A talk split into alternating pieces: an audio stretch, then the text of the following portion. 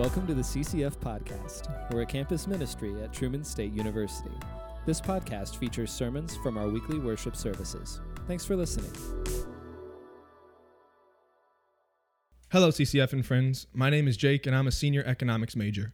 Wait, please don't give up on this podcast just yet because I said economics. I'll explain how the subject might just be cooler than it sounds, and I'll also talk about some other things, like studying half abroad, which definitely wasn't cooler than it sounds.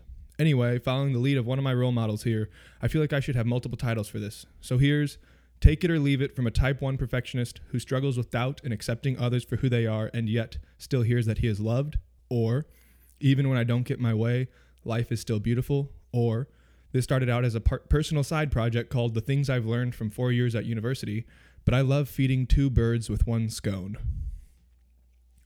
Like I said, I'm going to break this up into a few parts some things I've learned from studying economics, some thoughts about economics and faith, and then some things I've learned from my study abroad experience, which ended with me being sent home from Barcelona halfway through. If all goes to plan, this talk should be all over the place. Buckle up and please keep your expectations low. First things first, and speaking of expectations, they are everything. The classes I've been most excited for have often ended up disappointing me, and the classes I've dreaded having to take have pleasantly surprised me. For example, I expected Principles of Microeconomics to be little more than another boring class about calculations and business and blah blah blah, and I ended up liking it so much I changed my major. It turns out that economics is not just about money and boring graphs and trying to explain why the economy is the way it is. Since I don't like making decisions on my own, sophomore year when I was debating changing my major, Dr. Jarvis explained to me that economics is the why, the decision making process for why people do the things they do, and then just putting a model on it for academic structure. He then went on to affirm me that economics is the best major for what I want to do in life, saying, with no other major could I apply the creative side with the reason side of what I want to do and how I want to make a difference. You can't just give a well to a third world country as a gift, he explained. You need incentives for the people there to care for the well and keep it sustainable. You need them to buy into it. You need cash flow maintenance. Most importantly, you need it to start within the community there and get them involved. End quote.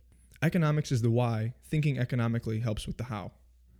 One of the first things I remember learning in an economics class was that the best way to save rhinos from going extinct might just be to sell rhino hunting permits and actually legalize hunting them, to give someone, the hunters, some skin in the game and incentivize them to actually care enough to stop the poachers.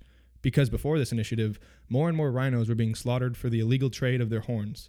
The lasting takeaway that has come up time and time again is that sometimes the best solution is actually the one that seems the most counterintuitive.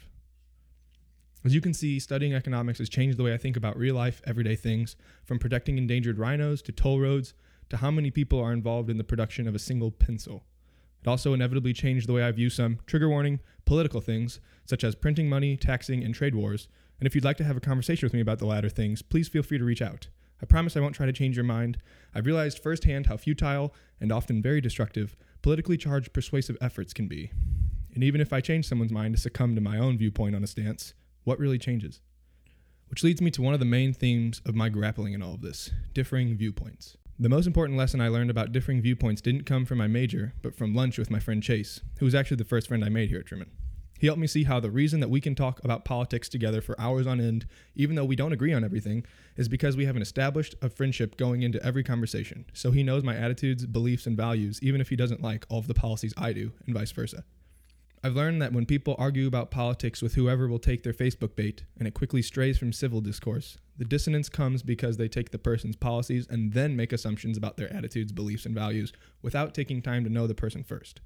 Shout out to Chase and any other comm majors who might be listening to this. Learning things from other disciplines and majors is so cool. Anyway, let's go back to the things that I've learned from my own major. Brace yourselves.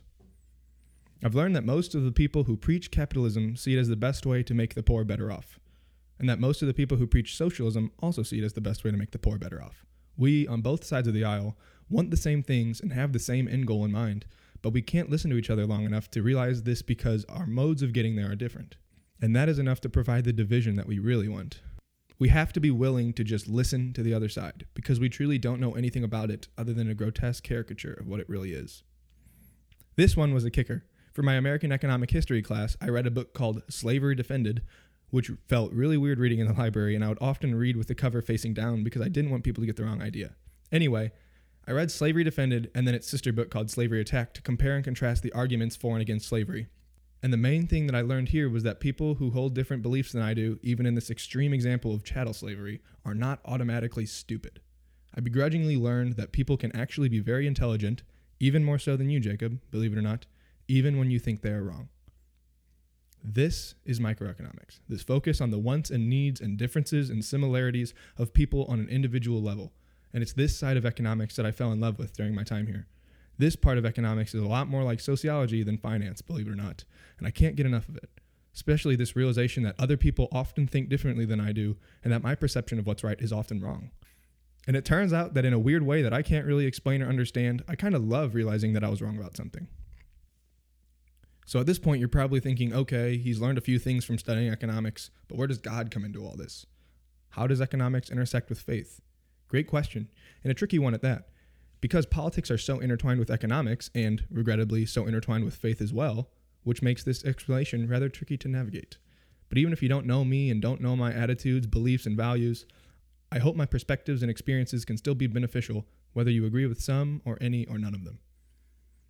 When I try to align both faith and economics, I run into questions like how do I balance the tragedy of the commons, which is a very real phenomenon where shared resources are plundered and depleted because everyone is able to use and overuse them, while no one has an incentive to actually take care of them? How can this truth coexist with the capital T truth calling to bring to life a community where no one claimed private ownership of any possessions but everything they owned was held in common from Acts 4. Or where is the fairness, something that my Enneagram Type 1 brain is obsessed with, in the parable of the workers in the vineyard, where everyone is paid the same no matter how hard or long they work?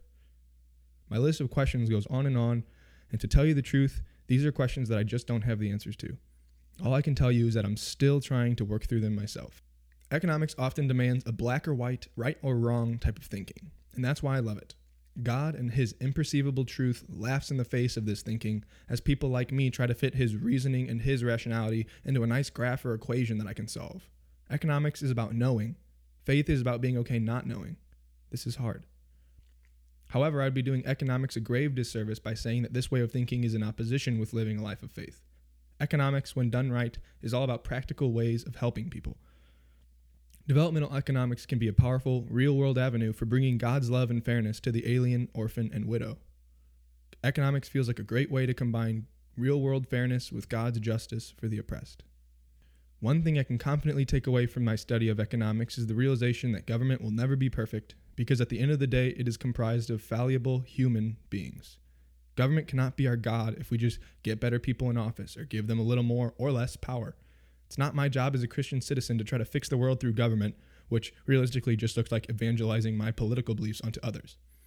Rather, as a Christian citizen, it's my job to take matters into my own hands, to be more charitable, selfless, and generous on a personal level. I can't sit around and bleat that the 1% need to be doing more to help the poor, because on a global scale, the top 1% earns $35,000 a year with adjustments for the cost of living. $35,000. It's not fair of me to expect the billionaires to be giving more to help the poor when to most of the world, I am one of the billionaires. In the words of economist Anthony Davies, virtually everyone in the US is a one percenter. What's really going on is envy. If we really cared about inequality, we shouldn't be asking Bill Gates to hand over the money. We should be digging into our own pockets and giving to the people who are poorer than us. On another semi sensitive topic, it's not my job as a dual citizen of both Christ and the United States of America to go to war for the policies that I think Christ would prefer, but to get down on my knees, reach into my pockets, and be Christ to the marginalized. While I would love to use my economics degree to help less fortunate people and communities with their economic development to live better, safer, and more prosperous lives, I don't need a degree or any schooling to really make that difference. I just need the heart that Christ has relentlessly been shaping within me, no matter how much I've tried to fight it. I, we have enough, and God will always provide if we run low. But if we are not sharing what we have with those who don't, and I don't mean trigger warning, complaining that the government should be giving more and or mandating that we have to give more, but instead we need to be tuning into our own morality and giving on our own volition out of this abundance that God has provided to all of us who have the ability to listen to a podcast. If we are not giving more of ourselves than the bare minimum that is required, then I'm afraid we're missing the whole point that Christ died trying to make.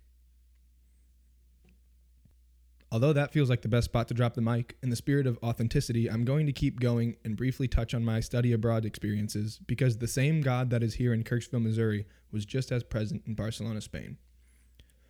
And I highly recommend studying abroad to any and all who are able to because I learned a lot about myself, which wasn't always easy, by going to another country and being plopped into new, unfamiliar situations, especially in a land where the people speak a different language. Here are a few of my main takeaways. My fear of heights is less about the heights and more about me not being in control of the plane. It's a control thing. That's why I held onto the armrests and firmly pressed my feet down throughout every flight on the weekends. If the plane did go down, I wanted to be prepared to brace my fall and control what I could. How stupid. I wanted it to be just Kayla and I. There was no time for classmates impeding on our limited time there, yet I ended up meeting some really, really sweet and fun people that truly made the whole experience a lot better than it would have been otherwise. I planned on peaking in my four months of living in Europe, taking the best pictures of my life, eating the best food of my life, making the best memories of my life. And while a lot of these boxes were indeed checked, I couldn't shake the ecclesiastical question from the back of my head Is this really it? Does all of this indulging truly feel like heaven? Why does part of me still feel empty over here? Maybe my favorite lesson I learned from being abroad was picked up not from any professor or class textbook or fun weekend trip that I went on, but I learned it from a homeless man sleeping on the sidewalk next to a sign that declared, Life is beautiful. Sleeping on the sidewalk. The cold, hard sidewalk in the middle of the day while hundreds of people who life seems to have dealt with a whole lot more favorably shuffle by and pretend he doesn't even exist. And yet, for Alessandro, life is beautiful. This shook me to my core because I remember feeling like I was having a rough go of it that day, personally struggling to see that life is beautiful, and yet I had food on the table and a bed waiting for me after my time on the sidewalk. A few days later, I lay down and took a picture of him sleeping behind his sign, and it quickly became my favorite photo I've ever taken. I wanted to use it for my photo project, but for that I would have to approach him and ask his name and get a p- proper portrait. But what if he was rude about it? Wouldn't knowing he was rude to me ruin the photo? Even if he is rude and doesn't want you to use the photo, does that make life any less beautiful? Kayla asked. Does insert whatever current worry you're struggling with make life any less beautiful? He ended up being by far the nicest of all the homeless people I talked to, but she was right regardless. And I held on to this truth when I was sent home two whole months earlier than I wanted. Even when things don't go my way, life is still beautiful. And now, as my four years quickly come to a close and the real world beckons me out of my comfortable hole here, I can't help but wish that this last year wasn't flying by so quickly. I still have so much to learn. I can't work a 9 to 5 job. What will my faith look like once I don't have Reed and Derek close by to talk through my semesterly onslaughts of doubt? How do I know I'll be okay after college ends? Have I done enough? To close, I'd love to follow Nate's footsteps from the only sermon that ever brought me to tears where the words, healing doesn't come in three to five business days, pierced into my soul. And I'm going to close with a poem that I wrote last November that speaks to the end of my time here, specifically my senior year. If you've made it this far in the podcast, thank you for listening.